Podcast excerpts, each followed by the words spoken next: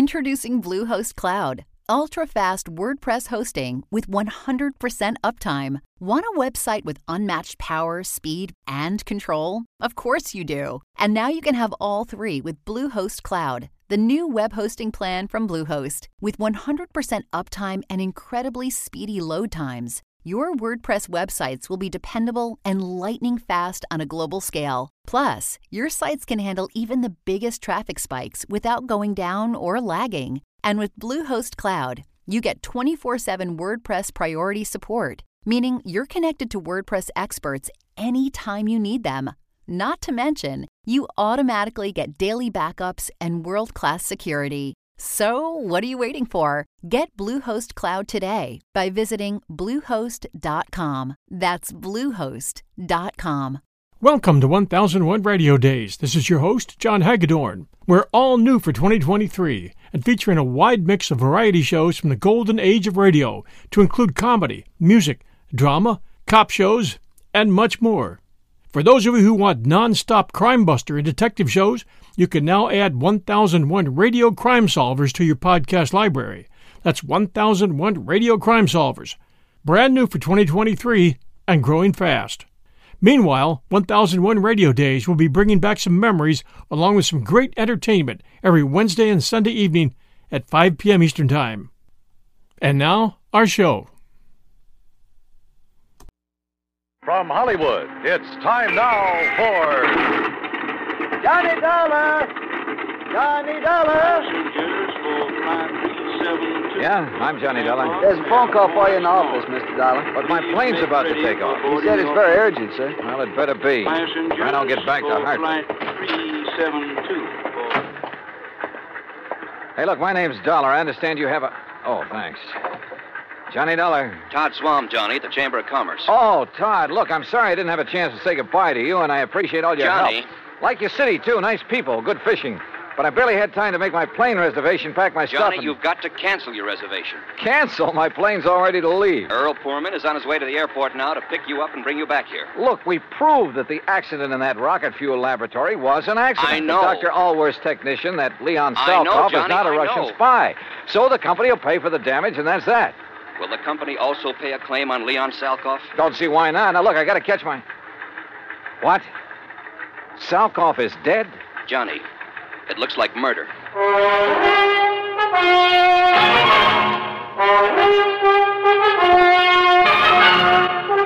Bob Bailey in the exciting adventures of the man with the action packed expense account. America's fabulous freelance insurance investigator. Yours truly, Johnny Dollar. And now, Act One of yours truly, Johnny Dollar.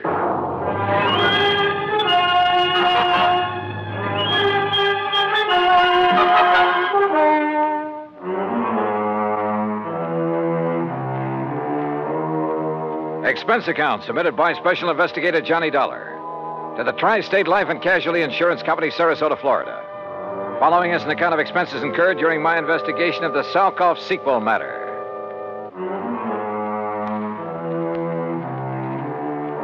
Expense account item one $3, no show penalty for canceling the flight back to Hartford.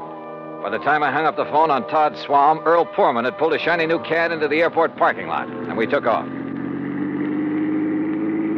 I'm glad Todd caught you before you climbed aboard that plane, Johnny. Earl, he said that Leon Salkoff had been murdered. That's what it looks like. Well, what happened? Actually, he's just disappeared. But under circumstances that make it look like he's been murdered. Any idea who? Johnny, you know as well as I do that he was pretty deep in subversive activities during the last war. Yeah, but he's been given a clean slate, at least so far as our country is concerned. Right. But then. Wait a minute. If some of his old pals, and we know there are plenty of them in this country, working for the other side. Right. If they know he's working for us, the first thing they'd do for the sake of their great and glorious cause would be to eliminate one Leon Salkoff. Yeah. Or at the very least, persuade him, and I mean torture him, into telling the formula of the stuff he's helped Dr. Allworth develop. Exactly. Where and how did it happen? Well, you'll have to get the details from Todd Swam. Us common people aren't even allowed to know where Allworth's lab is hidden away, you know. That's why I'm taking you to see Todd. Then drive on.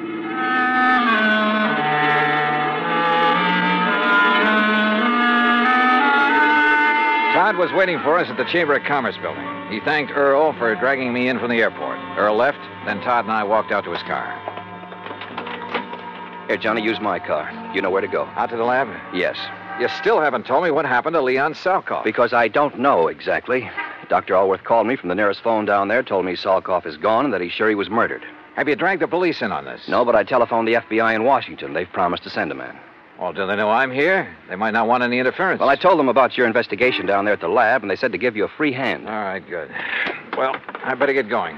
Johnny, let me know what you find out.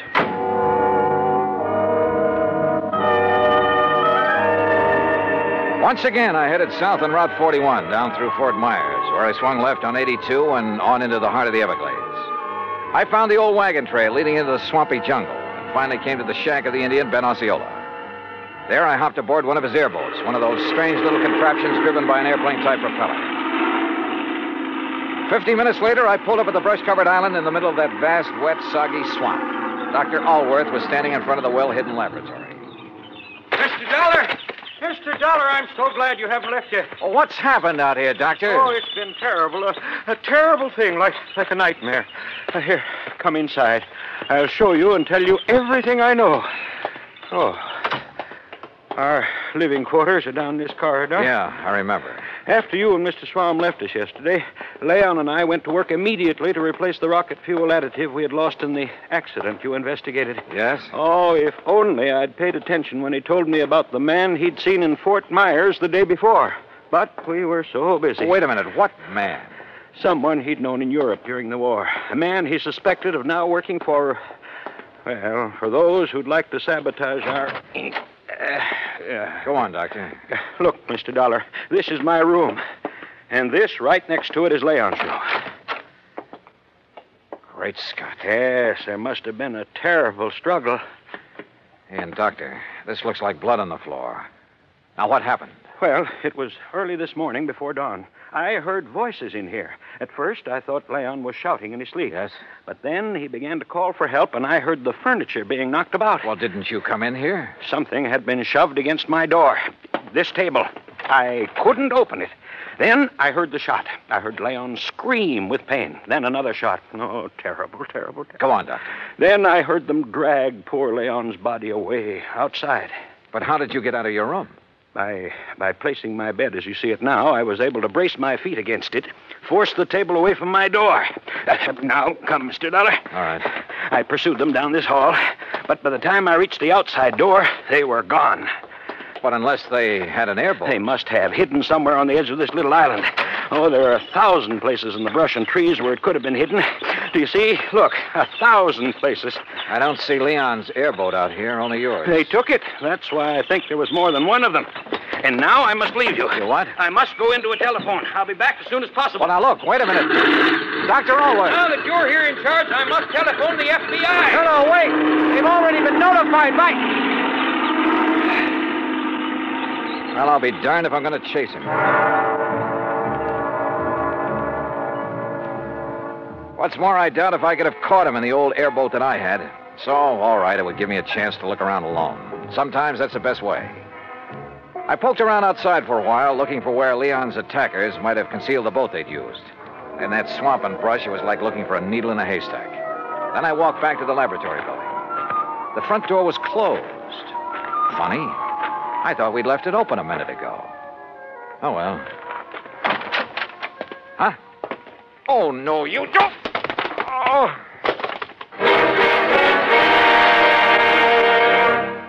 Act two of yours truly, Johnny Dollar, in a moment. And now, Act two of yours truly, Johnny Dollar, and the Salkoff sequel matter.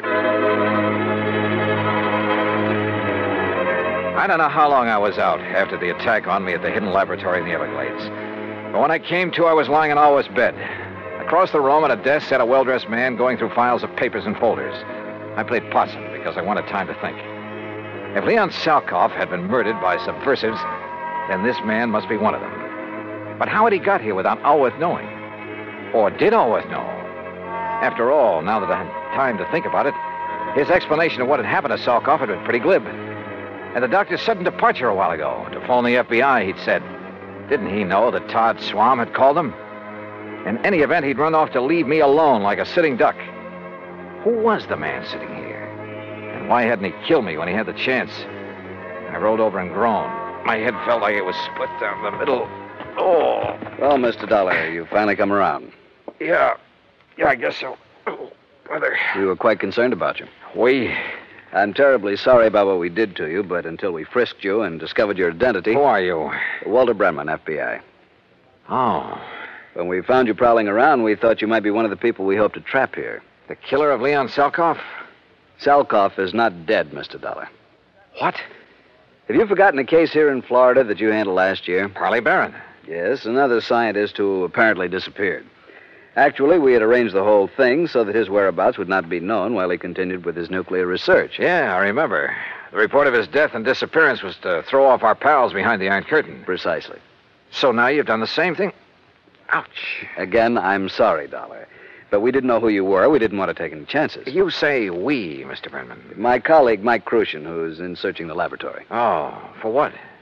There are two groups agents from behind the Iron Curtain who would like to get to Leon Salkoff, either to gain the secrets he's learned in this laboratory or to get rid of him because of his help to this country's defense and missile programs. So if he's reported dead, each will think the other did it and they'll stop chasing him. Exactly. We had to act fast because Leon has already spotted some of his ex uh, pals, as you call them, in this general area. Does Dr. Allworth know this whole thing was rigged? No, and you mustn't tell him. He's a great scientist, but, uh, well, he might let the cat out of the bag. Stall him, Dollar. Stall for time. Drag out your pretended investigation. It'll delay always bringing in the police, that sort of thing, until we can take care of Salkoff. That is, install him in his new place. Well, maybe I'm a little muddled because of this wallop on the head, but I should think you'd tell everybody you can. You'd know to make sure his so called death is publicized. Make sure these people who are after him will get the word. Don't worry, they know. I'd stake my life on it. And needless to say, if any of them come out here, we'll be ready for them. Oh, Michael, what did you find? Nothing. Not a single saw. Oh, see, Mr. Dollar's come too. Yeah, almost. Say, I'm sorry about the way I slugged you, Dollar. Yeah, me too. I'm sure Walter told you why. You find anything in here, Walt? No, I'm afraid we'll have to go back. Oh, uh, Dollar, Yeah? I take it Dr. Allworth is in on one of his usual all day trips for supplies. Yeah, yeah, something like that. We've got to leave you for a while. You have your gun. You know what to do if anyone suspicious comes around. Well, now look, when the doctor comes back, I'll have to tell him you've been here. Fine, and that we'll be back. Well, yes. we'll unless- be back. Oh, sure, yeah. Well, Dollar, we'll, we'll see you later, huh? Now, you rest. You need it. You're not kidding. Come along, Michael.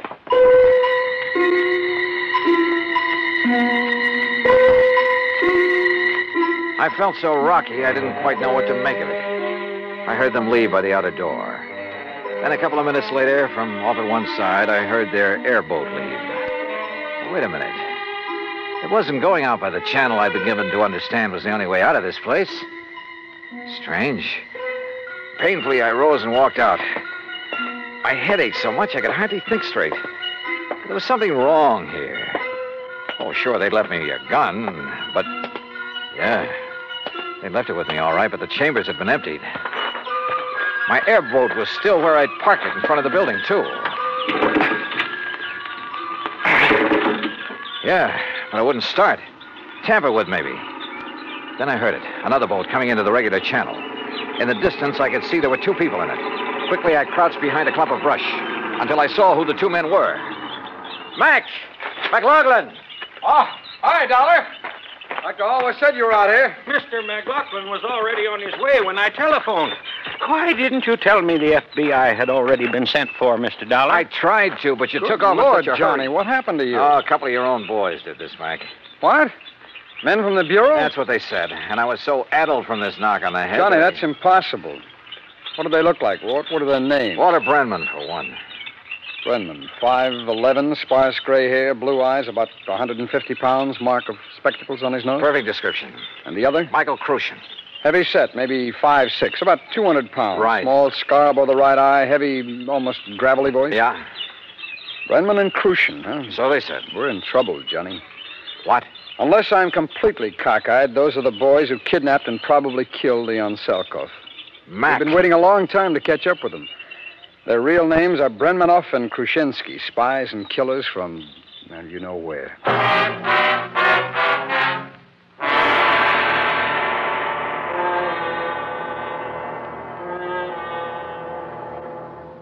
Act Three of yours truly, Johnny Dollar, in a moment.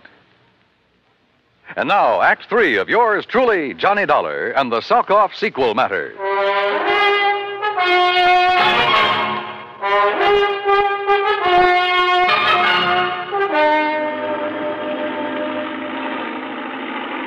McLaughlin, my old friend of the FBI, gave Dr. Allworth a gun with instructions to lock himself into his lab and shoot on sight anybody who set foot on the island before we got back. Then we took off in the airboats. Briefly as possible, I told Mac what had happened to me at the laboratory there in the middle of the Everglades. Only a pair like Brenmanoff and Krushinsky would have the guts to impersonate FBI agents. After that beating, I was too muddled to even ask for their credentials. What I don't understand, Mac, is why they didn't kill me. They haven't yet learned the formula that missile fuels. So? They've got to leave every possible door open, Johnny. With you convinced that they're from the Bureau. So they think. Yeah. Well, it meant they could go back to the lab. After the doctor returned, maybe even get your help in obtaining the formula from him. What? Sure. The abduction of Leon Salkoff would indicate the doctor himself is in danger. Well, that's true. But if he wanted his work carried on, if anything should happen to him, well, who better to give the formula to than agents of the FBI? On the way out to the lab, he was ready to give it to me. Hey, Mac, he and Kay's little visit, they're prowling through the lab and Allworth's papers. It means they didn't get the formula from Leon Salkoff. Which probably explains their sudden departure. They couldn't find the formula at the lab, so they'll go back and put the pressure on Leon again. Makes sense, Mac. And I sure hope he's still alive. But where? Well, let's hope an all points bulletin will help us catch up with them when they leave this swamp. Got to come out of it somewhere. They've had a big head start on us. Yeah, but this channel we're taking is the most direct route to the highway. Any highway. They carried off their foes pretty well. They even knew about that Farley Barron matter I handled with you boys. Well, why not? You broadcast the whole thing on your radio show. You gave me clearance. Sure. But just keep mum about this affair, huh? Until after the boys on the East Coast launch a space satellite successfully. Don't worry. A few minutes later, we pulled up at Ben Osceola's shack at the head of the bayou where we'd left our cars. We use mine, Johnny. It's better equipped than yours for whatever we may run into. I saw what he meant, because in back of the seat was a regular arsenal. As we tore out of the jungle and headed south on Highway 29, Max short-waved in all points to Okay, every town okay, in the you area got and it. to the Meanwhile, state police. Keep me posted. Over. We're heading south, Johnny, because you said that's the way they left the island by airboat. Right, Mac. But with the way those rivers and bayous twist around in the swamp, they could come out anywhere. Well, I know this country pretty well. They'd almost have to go south to hit this or any other highway. Now, you keep your eye peeled for any side roads that might lead into where they could land their boat, will you? Hey, look, what about this car that's coming at us? Man, he's really stepping on it. That's okay, Johnny. It's police car. Police, huh? Sure. Sure. But did you see who was driving it and who was sitting beside him? What? Yeah, Khrushchevsky and our old pal Brenman. Hold on to your hat. They must have heard the all points. Well, if they didn't, they're hearing it now in that car. And if that thing is souped up like most police Don't worry, cars... boy. They won't get away from this old boiler.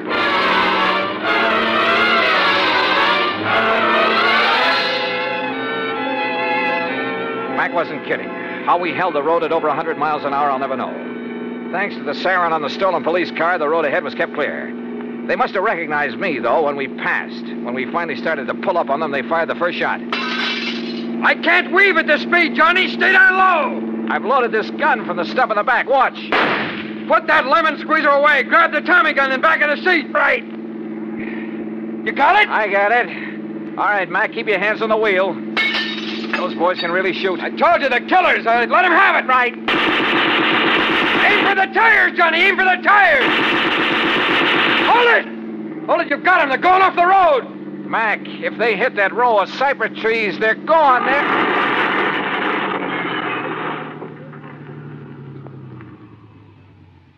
Yeah, they are.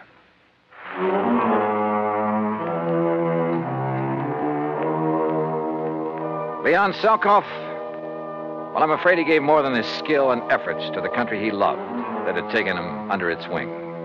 His body was found trussed up and floating face down in the bayou from which Brenmanoff and Khrushchevsky had launched the airboat.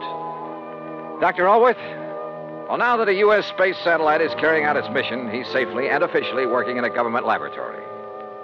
Expense account total, including incidentals and the trip back to Hartford? Ah, forget it.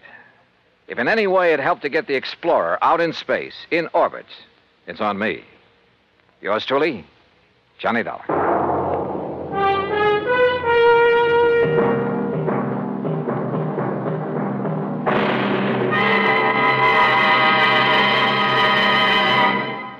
Our star will return in just a moment. Now, here is our star to tell you about next week's story. Next week, a trip to a mining town out near Denver, Colorado. And for me, it's a little too close to the wild, wild west. Join us, won't you? Yours truly, Johnny Dollar.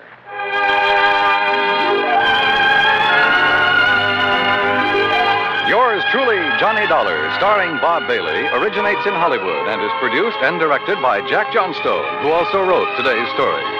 Heard in our cast were Herb Ellis, Vic Perrin, Harry Bartell, Jack Crucian, Lou Merrill, and Stacy Harris. Be sure to join us next week, same time and station, for another exciting story of yours truly, Johnny Dollar. This is Dan Gubberly speaking.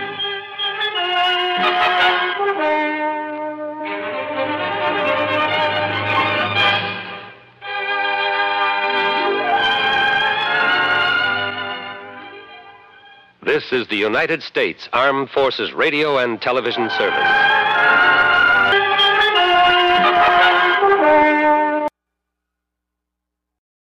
From Hollywood, it's time now for. Johnny Dollar. Perry Jameson, the Paramount Insurance Adjuster, Johnny. Hi, Perry. It's been a long time. I'd begun to think you're neglecting me. Oh, how you talk. Matter of fact, I've just been waiting for a nasty enough case to come along for you. Yeah, you do have a habit of handing me the dirty ones. What is it this time? Four State, out in Denver. Oh, yeah, I've heard of them. Well, they're a small outfit. By contract, all their claims are routed through us. Damage appraisals, payment dispersals, and so on. So what's happened? Well, we've had to pay a lot of claims for them recently. Too many. What's more, they've all been big ones and on fairly young policies. Well, Perry, you know as well as I do that things will average out in the long run. Unless something's wrong. 60000 on one policy, 35000 on another, 70000 and a cool 150000 on one just last week. Shoot. And the beneficiary in each case has been the same man. Then no wonder you. Just leave the door open, Perry. I'll be right over.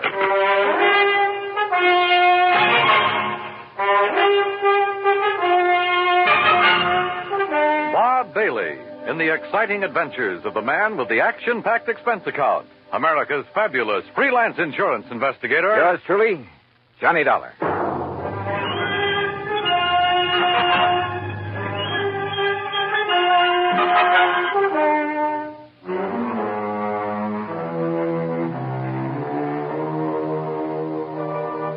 Expense account submitted by Special Investigator Johnny Dollar.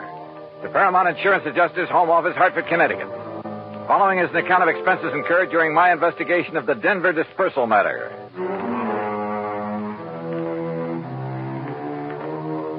Expense account item one, a dollar ten for the cab that took me over to Perry Jameson's office at Paramount. True to form, the door was wide open for me. I kind of thought this thing might get you down here in a hurry, Johnny. Sit down. Yeah, thanks.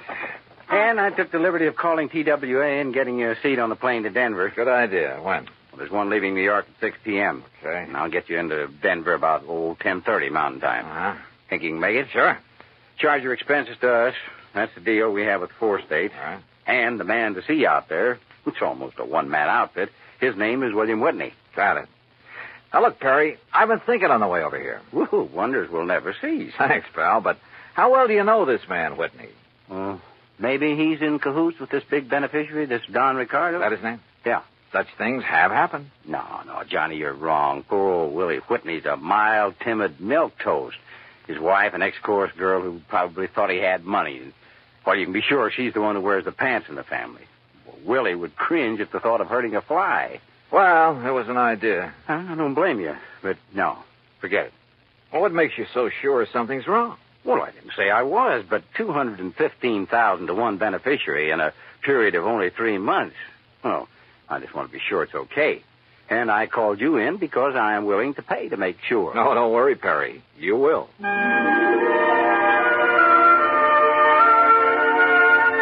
Expense account item two, $141 even, plane fare and incidentals, Hartford to New York to Denver. Originally Indian country, the Mile High City is now a maze of oil refineries, steel companies, grain mills, chemical and manufacturing plants, a huge downtown shopping area, and beautiful tree studded residential sections. No wonder it's one of the big insurance centers. Item three, two dollars even for a cab into town where I park myself at the world famous Brown Palace Hotel. Item four, ten cents phone call to an old newspaper pal from back east who is now working on the Denver Post. Pete Packard. Johnny Dollar, Pete Packard. Okay, what's the story? And what- Johnny Dollar. Well, uh, hey, how are you, Key? Great, great. You gonna be here long? We gotta get together. Where you staying? The Brown Palace. Now, look, you, you want I should dig up a couple of dates? We'll go out on the town. Remember the last time we tied one on together? Ooh, are you kidding? I had such a headache the next morning, it hasn't left me yet. Well, hey, look, listen. Keith, I I get away from the desk at 2 a.m. No, you look. Huh? I'm out here on a job, insurance investigation. Did you ever hear of a man named Don Ricardo? You know Don Ricardo? No. What do you know about him? Well, uh, they say. Now, mind you, I, I, don't- I don't know for sure, Keith, but don't forget I did a hitch on the Chicago Sun-Times a few years back. What's that got to do with Don Ricardo? It was back in the days of the Capone mob. Oh. And uh, Don Ricardo, uh, well, mind you, nobody was ever able to pin anything on him. Yeah, I see what you mean. Where does he live, Pete? Oh, 20, 30 miles east, the other side of Golden, a little place called Millville. Uh-huh. Now, now, mind you, Keith, I, I, I don't want to really say anything against him. I, I mean, i- if I don't seem to be really telling you anything about him, Pete, I think you've told me plenty. well, now listen, Keith. I- Thanks, and I'll be talking to you.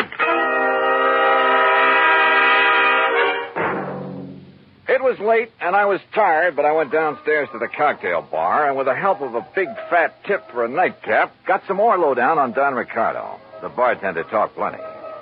Yeah, it seems Ricardo was living the life of Riley in the little town of Millville. Lovely home, expensive cars, threw a lot of big, gaudy parties. And always for people from out of town, mostly Chicago or Miami Beach. Yeah, the bartender talked plenty. Until he spotted a lean, well dressed, rather too well dressed man sitting alone at one of the tables watching him. A man who'd somehow forgotten to take off the light gray hat that shaded his features and slightly narrowed eyes. The bartender clammed up.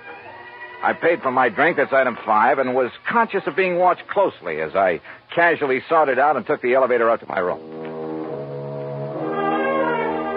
First thing in the morning, I looked up the address of Four State. Instead of the striking new mile high center as I'd expected, it was a dingy old office building on South Broadway. William Whitney looked a little old and dingy himself. Johnny Dollar, uh, the special investigator. That's right, Mr. Whitney. Oh, well, uh, sit down, won't you? All right, thanks. Just here on a visit? Uh, I'm here because the insurance adjusters are concerned about some recent claims they've had to pay on policies issued by you. We've been very unfortunate lately, Mr. Dollar. Yeah. $215,000, unfortunate. On only four policies. Yes, and all paid to the same beneficiary by some odd coincidence. You sure it was coincidence? Who were the policyholders? Why, some old miners living over near Golden. Old miners insuring for those amounts? Yes, sir. They were all able to pay the premium. Give me their names. Yes, sir. Unless I'm cockeyed, there's something wrong with this whole thing, and I intend to find out what it is. The policies were issued in good faith, and the premiums paid. But I agree with you, sir, and I'm terribly concerned. I'm glad you're here, sir. It will not only save the company a lot of money, but it will take a great load off my mind. Here's the list. Yeah. Do you know the beneficiary, this Don Ricardo? Only through seeing him when I've given him the checks. Hmm. Barnall, Mulligan, R. Smith, and J. Smith.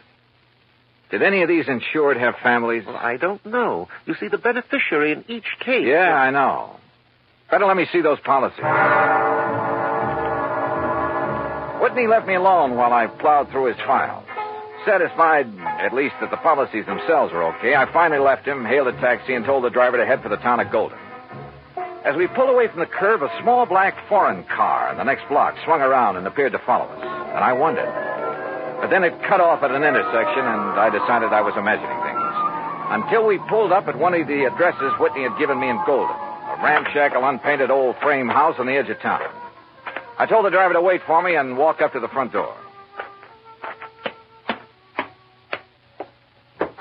Hey, it looks to me like that house is empty, mister. You sure you give me the right address? Yeah, this is the address, all right. But I guess that. Huh?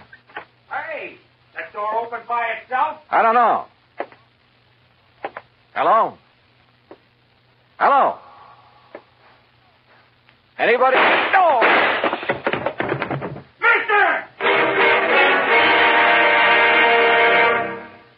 Act two of yours truly, Johnny Dollar, in a moment.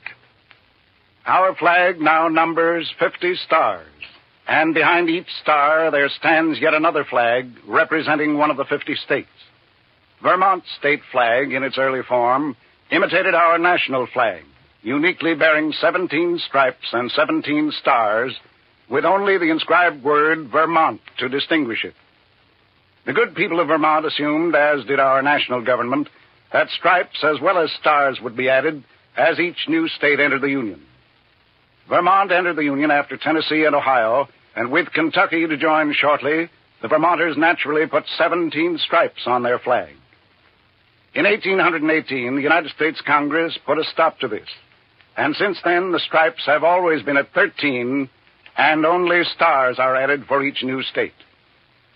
Vermont's present flag captures the famous beauty of the Green Mountain State in its coat of arms, and inscribed is the phrase, Vermont, freedom and unity.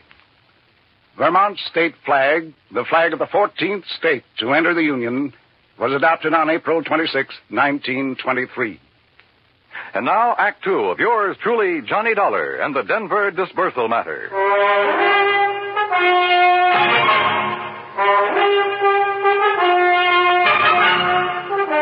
The old house at the edge of Golden, Colorado looked empty, but I knocked anyway. You sure you give me the right address, mister? Yeah, driver, this is the address, all right. But I guess that. Huh?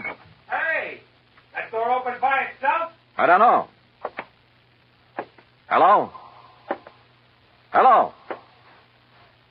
Anybody? Oh! Mister! Mister! Go back. Get away from this open door. but you're, but you're hurt. Your, your neck, you're bleeding to death. Stay down. Barely nicked me. I'm all right. Holy cow. I, I thought you was a goner. Here, let me help you. You'll need help if you don't stay out of his line of fire. Well, well who was it? You see anybody? Hey, listen. Yeah, that's a car pulling away from the back. Get a look at it. Well? I can't can't tell. That dusty side road back there. Looks like a little one, though. Foreign car? Too far away now. I can't tell. But it's black. All right, come on. We're getting back into your cab. Yeah, yeah, I'll get you to a doctor. No, no, I'm okay. You know where Millville is? Sure, a few miles east. It's an old mining. Come on. You know where Don Ricardo lives? For sure. I... You you want to go there? Does he own a small black foreign car? Yeah, real expensive job. I've, I've seen him in town. But Mister, Come you... on. Because I'll lay odds he's the one who fired those shots. Uh, you mind if I drop you off a few blocks away from his place?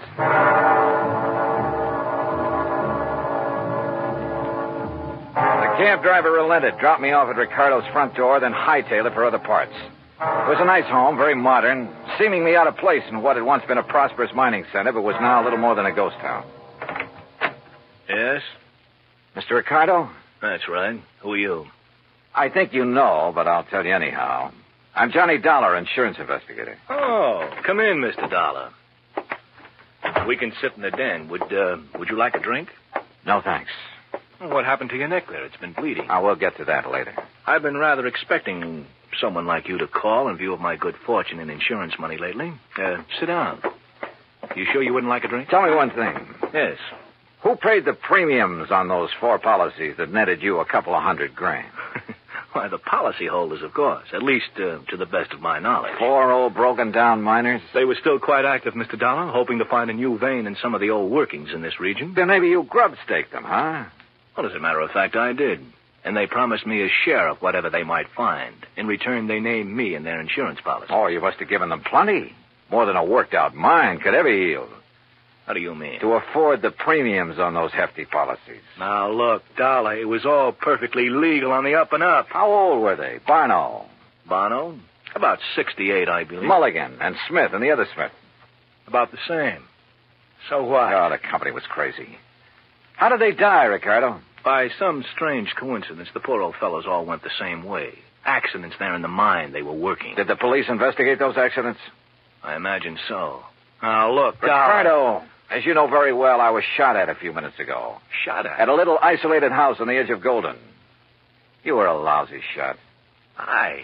Now, look here. Also, you should have known better than to park that little foreign job of yours in the driveway, at least without washing it down. What are you talking about? That kind of purplish dust it's covered with. dust. Yeah, I'm talking about the side road, back of that house where you tried to plug me. Well? Okay, okay, Dollar. Maybe you're right about the whole thing. So what if I did try to knock you off? Oh, you admit it, huh? Yeah, why not? But since I didn't kill you then, oh, you know. All right, all right. Put him up. Face the wall, Your Ricardo. hands off of me. Get, come on, get your hands Officer, off. I've never seen a prettier uniform in my life. What is this? What is this? We've been waiting a long time to nail you, Ricardo. Get him out of here, boys. All right, take it easy. Take it easy. Pete! So help me, Keith. I knew if anybody'd bring Ricardo out in the open, you would. You mean to say that... Yeah, I figured I'd bring these, better bring these state police out here. Oh, Pete, you're a doll. Now let you and me go out and tear the town apart, huh? Later. After I finish this job.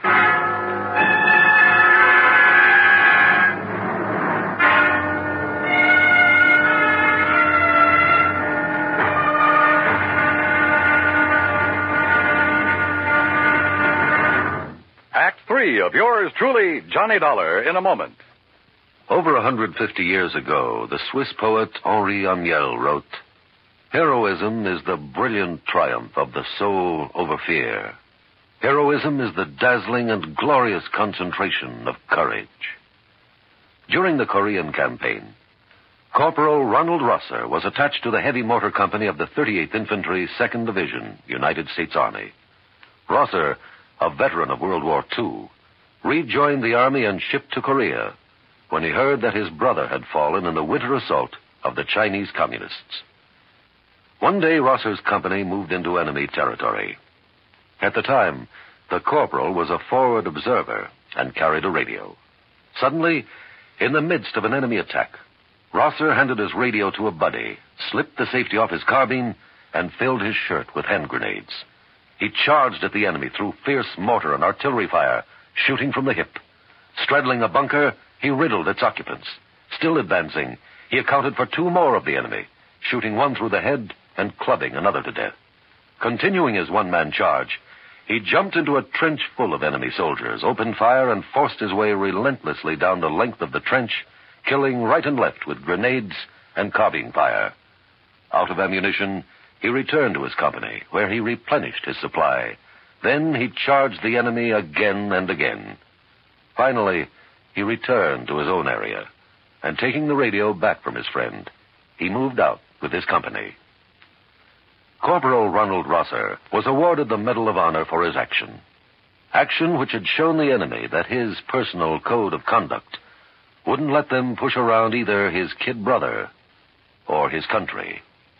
And now, Act three of yours truly, Johnny Dollar, and the Denver dispersal matter. It took hours, even with Pete Packard's help, and he finally had to go back to his job at the Denver Post. But there in Don Ricardo's house, carefully hidden away under a drawer lining and a sideboard, I found what I was looking for a handful of canceled checks. It was well after dark when I appropriated one of Ricardo's fancy cars and drove back to Denver, to a little house in the south end of town, not far from the office of Four State Insurance Company. As I pulled to a stop, a big fancy truck nearly sideswiped me. Good. It covered the sound of my stopping there. As unobtrusively as possible, I walked up to the front door of the place. Even above the sound of passing traffic, I could hear voices, loud ones, coming from somewhere in the rear of the building. Cautiously, I edged my way around the side to where I could see the lighted window of a bedroom. All right, all right, I hate you. Only why don't you tell me why? Stop asking questions. Get the things back. Make sure it's only enough soot in the car, the traveling light and fast. All right, Willie, all right already. Boy, you're bossier than Don ever was when you wanted to. Forget Don Ricardo and collect your stuff. If it wasn't for me, you'd still be working in one of his nightclubs in Chicago. Lucky you never talked this way down to that insurance office of Oh, yours. stop that. I thought we was going to stay in Denver until you made a lot of dough with the insurance racket, huh? I left this happy domestic scene to walk slowly back to the front door. Yep. My original hunch at the office in Hartford had been right. That. Somebody at the front door. Well, why don't you go answer it, huh, Willie? Oh, oh Mr. Dollar. That's right.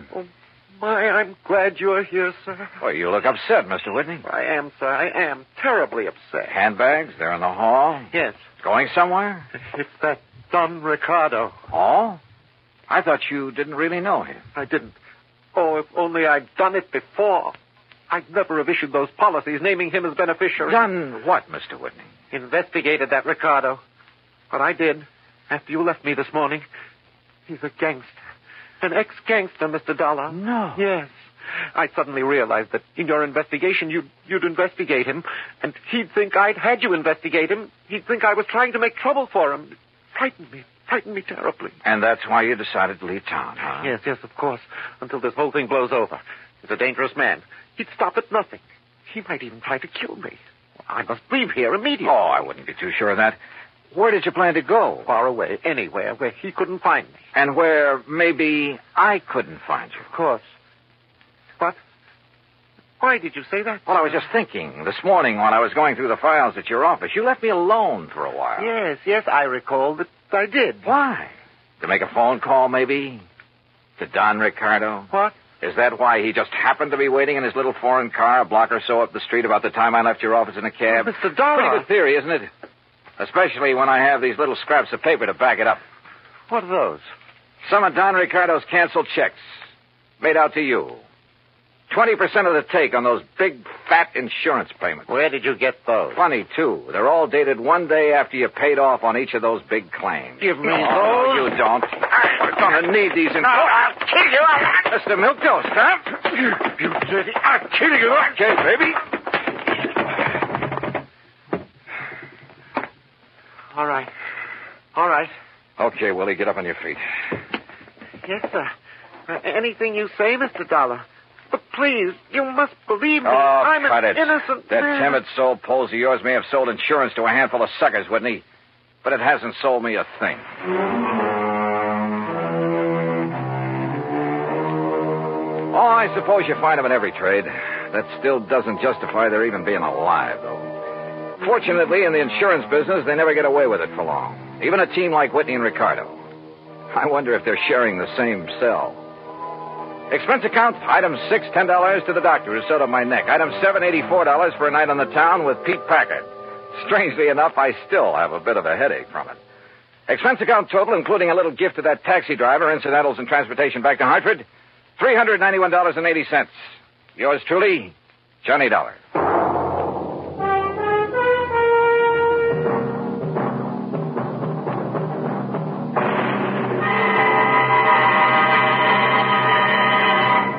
Our star will return in just a moment. Our flag now numbers 50 stars, and behind each star there stands yet another flag representing one of the 50 states. Idaho's state flag depicts the prime industrial pursuit of its citizens, mining. Balanced against this image is a female figure combining the virtues of the goddess of liberty, for she carries the spear and cap of liberty, and the goddess of justice, represented by the scales in her hand. A bright shining star in the heavens is an indication that Idaho has joined the nation. Overall is the motto Esto Perpetua, may she endure forever. Idaho's state flag, the flag of the 43rd state to enter the Union, was adopted on March oh 12, 1907. Now, here is our star to tell you about Next week's story. Next week, a killer's list. That's right, a list of victims. And guess who's on it? Join us, won't you? Yours truly, Johnny Dollar.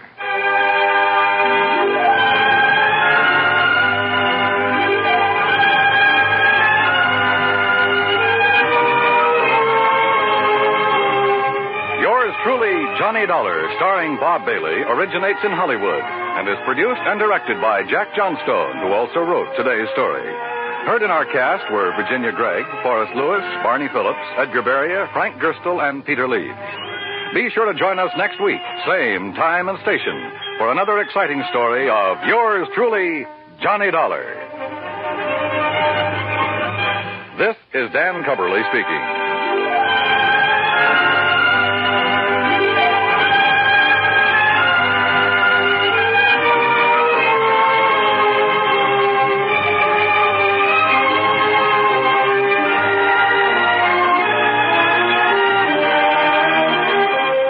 is the United States Armed Forces Radio and Television Service.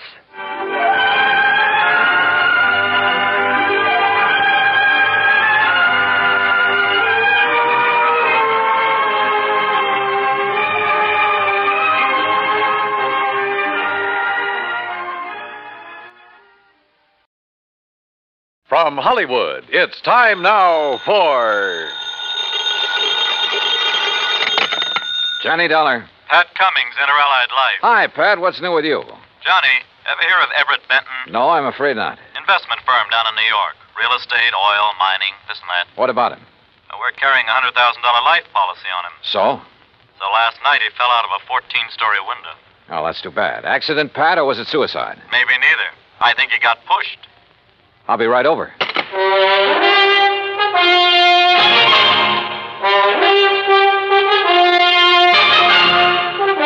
Bob Bailey in the exciting adventures of the man with the action packed expense account. America's fabulous freelance insurance investigator. Yours truly, Johnny Dollar.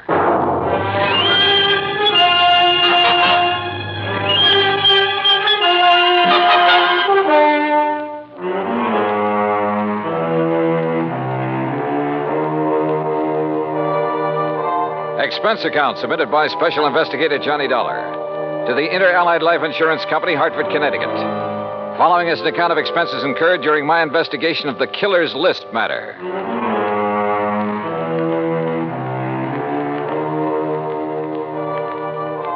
Expense account item one, $1.20 for a taxi from my apartment to the offices of Inter Allied.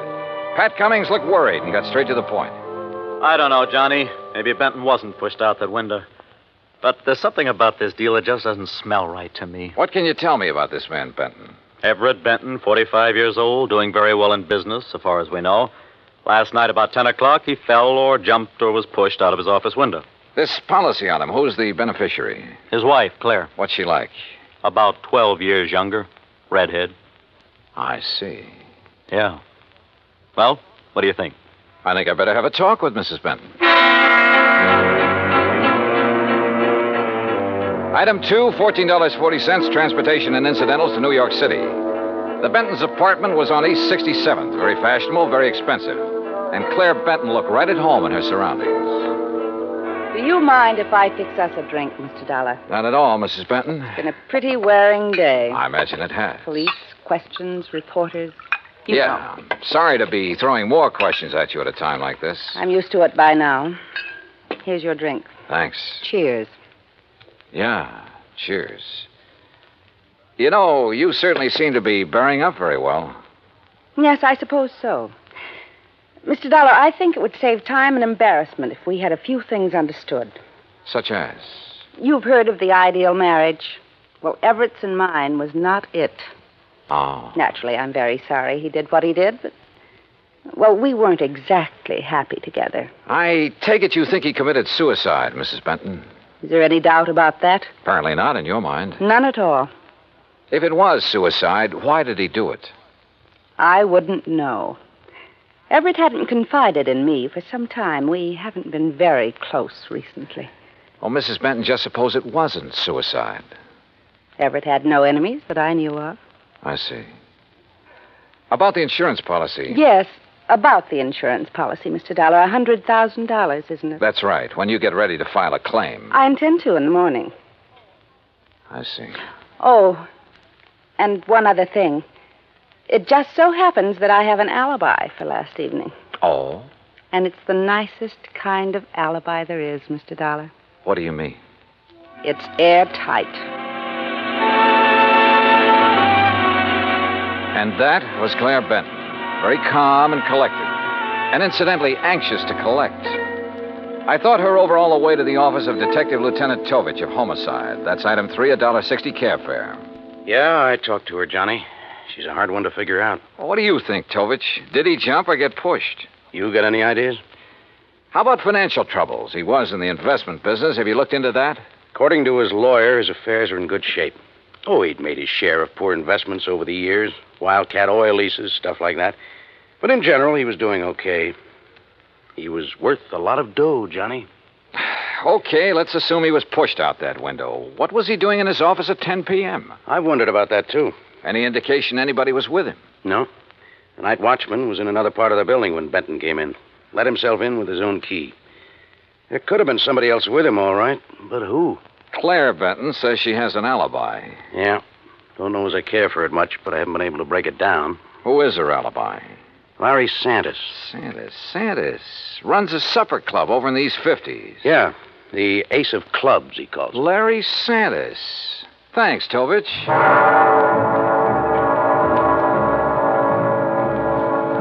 So I went calling again, but this time it was different from my visit to Claire Benton. In the first place, Santis didn't offer me a drink, and in the second place, he wasn't very friendly. Uh, look, Dal, I already told the cops that Claire was here in the club last evening. All evening? Until midnight. Out in the bar? Most of the time. What difference does it make? How about the rest of the time? We were talking here in my office. Just the two of you? Just the two of us. Now, look, Dal, I... What it boils down to is you've each got alibis for one another, huh? That's right. Now, look, nosy boy, Claire didn't kill Benton. At the moment, I wasn't thinking so much about her.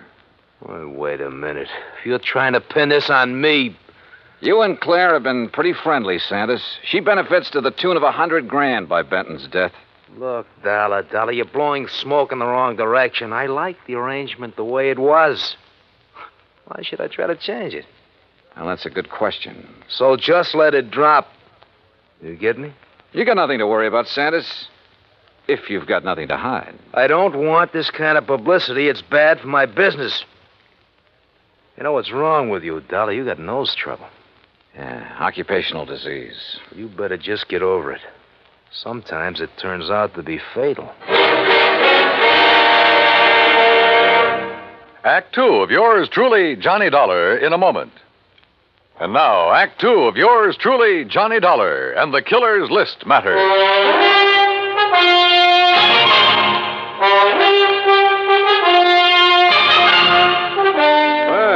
Looks like you didn't get any further with Larry Santis than I did, Johnny. Look, Tovich, both Santis and Claire Benton had a motive for killing her husband. Matter of fact, two motives money and getting Benton out of their way. Johnny, I'm with you. But we're not even sure yet it was murder.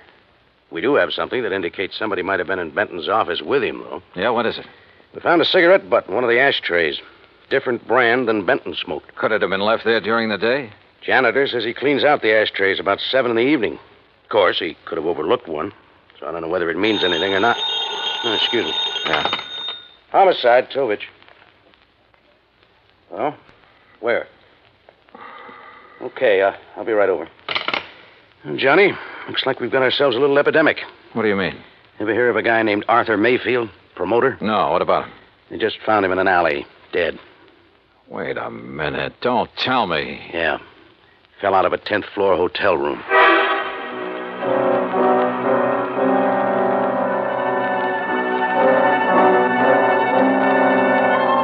Lieutenant Tovich and I went over to the West Side Hotel where Mayfield's body had been discovered. There was nothing in his room to indicate anyone had been there with him. As a matter of fact, there was nothing curried. Item four, a dollar eighty cab fare to Claire Benton's apartment. Mr. Dollar, I really don't see the point of this. I've told you twice that I did not know this Arthur Mayfield. Did you ever hear your husband mention his name? I've never heard the name until now from you. Mrs. Benton, Mind telling me where you were last night around midnight? I take it that's when Mayfield died. Approximately. I, uh, I suppose you have an alibi. You suppose correctly. You know something? I wouldn't be at all surprised if you were about to tell me you were with Larry Santis again. You know something, Mr. Dollar? That's exactly where I was last night. I know, Tovich. I know it could be just a coincidence that two guys fall or jump or get shoved out of windows within 24 hours, but I got a hunch there's some kind of connection between them. Could be, Johnny, but so far we haven't been able to find it. Well, how about their past? The armed forces, maybe. I've already checked that out. The answer's no. Could they have been involved in any sort of business deal? I asked Benton's attorney about that. He's checking through all of his papers. He's promised to call me. And you haven't been able to find any organization they both belong to, any situation in which they could have been thrown together? Not so far. Unless they served on a jury together, something like that. Well, don't laugh. That could be it. And they might have convicted somebody who took this way of getting revenge. Yeah, I'll check it out and call you if we find a connection. But don't count on it, Johnny. Don't count on anything.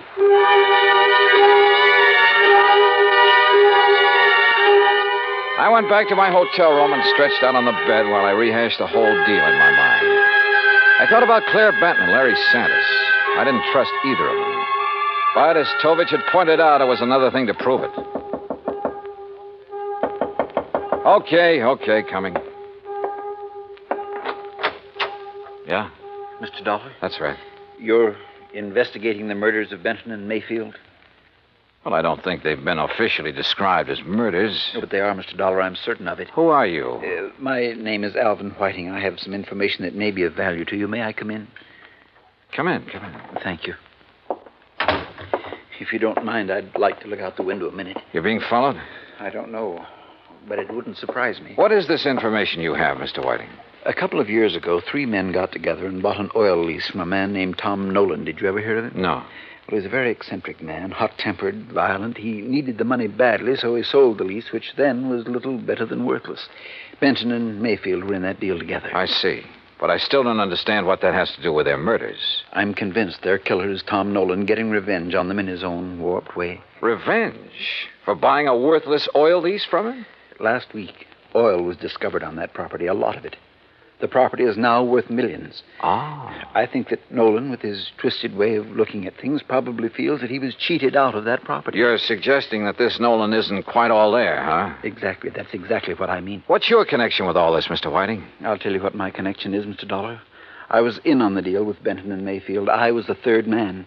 Ah. So, you see, if my suspicions are correct, if Nolan is the killer, then I'm the next man on his list.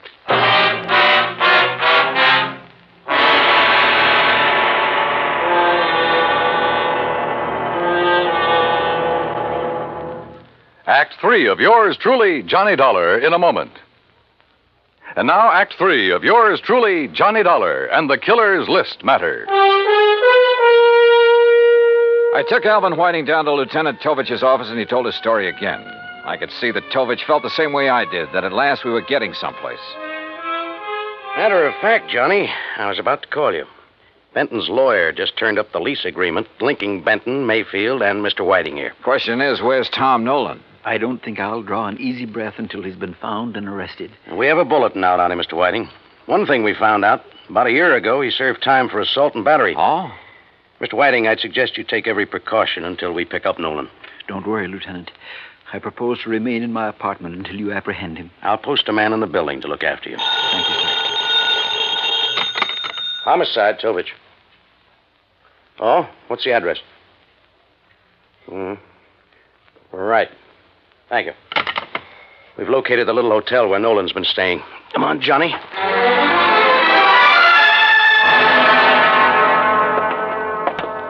That's Mr. Nolan's room at the end of the hall, Lieutenant. Ah, okay, clerk. Is he in? I don't know.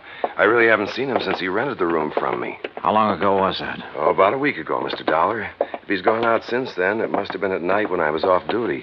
Hmm, Here we are. Now, try your pass key quietly. Right.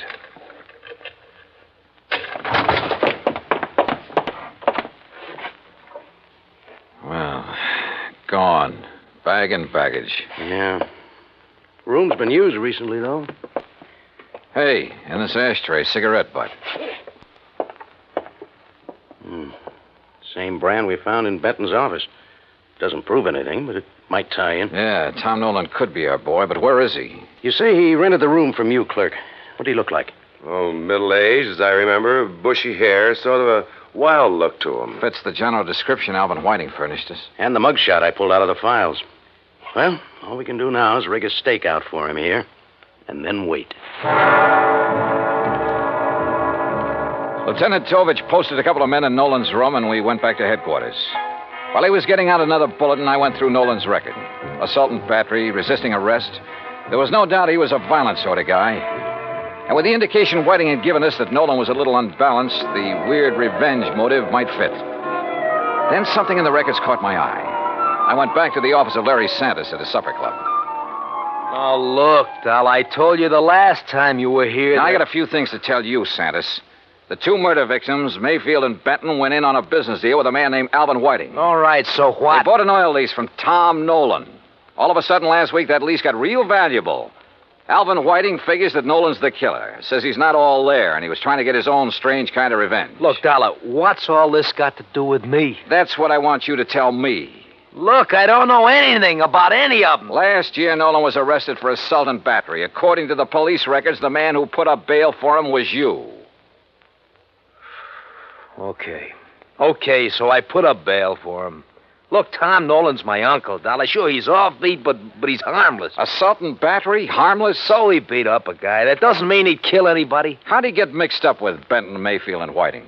Well, he, he, he was broke. I asked Benton's wife to get her husband and the others interested in buying Tom's lease to get him some dough. I didn't know the lease would turn out to be valuable.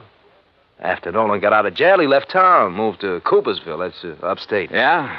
Well, he's had a room right here in the city for the last week. I didn't know that. Believe me, I didn't. Look, I haven't heard from him for six months. That's the truth. Dollar, I've told you all I know. I still didn't trust Santis, but decided to follow up the lead he'd given me about Coopersville. Maybe Tom Nolan had gone back there. I called Tovich to tell him, and he had a nasty little surprise for me. Alvin Whiting had disappeared from his apartment. I didn't know whether Tom Nolan had gotten to Whiting or not, but I did know I had to find Nolan in a hurry. I hightailed it to Coopersville. It was a small town with half a dozen hotels and rooming houses. I made the rounds, flashing Nolan's picture. Finally, I struck pay dirt. Why, yes, I recognize that picture. That's Tom, all right. But he told me his last name was Niles. You say he roomed here, Mrs. Carr? Yes. Kept himself mostly, but he didn't make no trouble for anybody as far as I could see. Moved in here about, oh, six months ago. Around the end of September it was.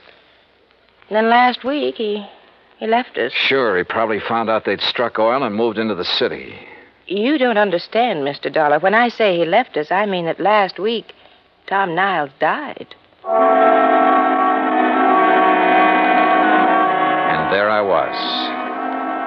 But all of a sudden, the deal started adding up in my mind. It was after dark when I got to the graveyard, and my flashlight picked out the simple headstone Tom Niles. Yeah, Tom Nolan. Resting in peace, right where he'd been all through the murders he was supposed to have committed. The shot knocked the flashlight out of my hand. I hit the dirt, but the flash had pegged the gun for me.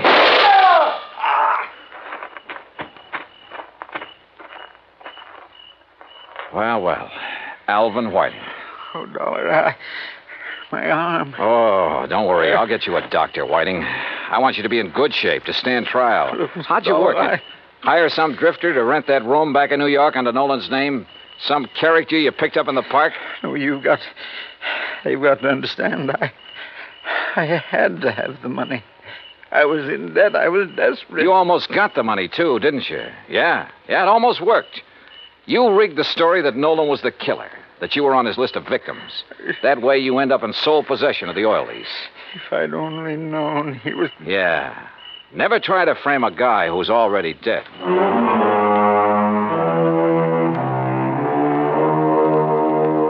Expense account total $146.50. Remarks? I turned Whiting over to the police and he made a full statement. Yeah, his motive was money. He was in the hole, gambling debts and bills, high cost of living, you might say. But I guess he knows now it's still a real bargain compared to the high cost of dying. Yours truly, Johnny Dollar.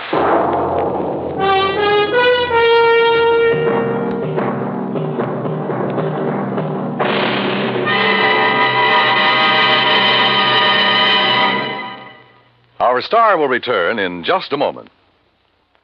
Now, here is our star to tell you about next week's story. Next week, Dame Nature takes a hand and helps me solve a crime. Join us, won't you? Yours truly, Johnny Dollar.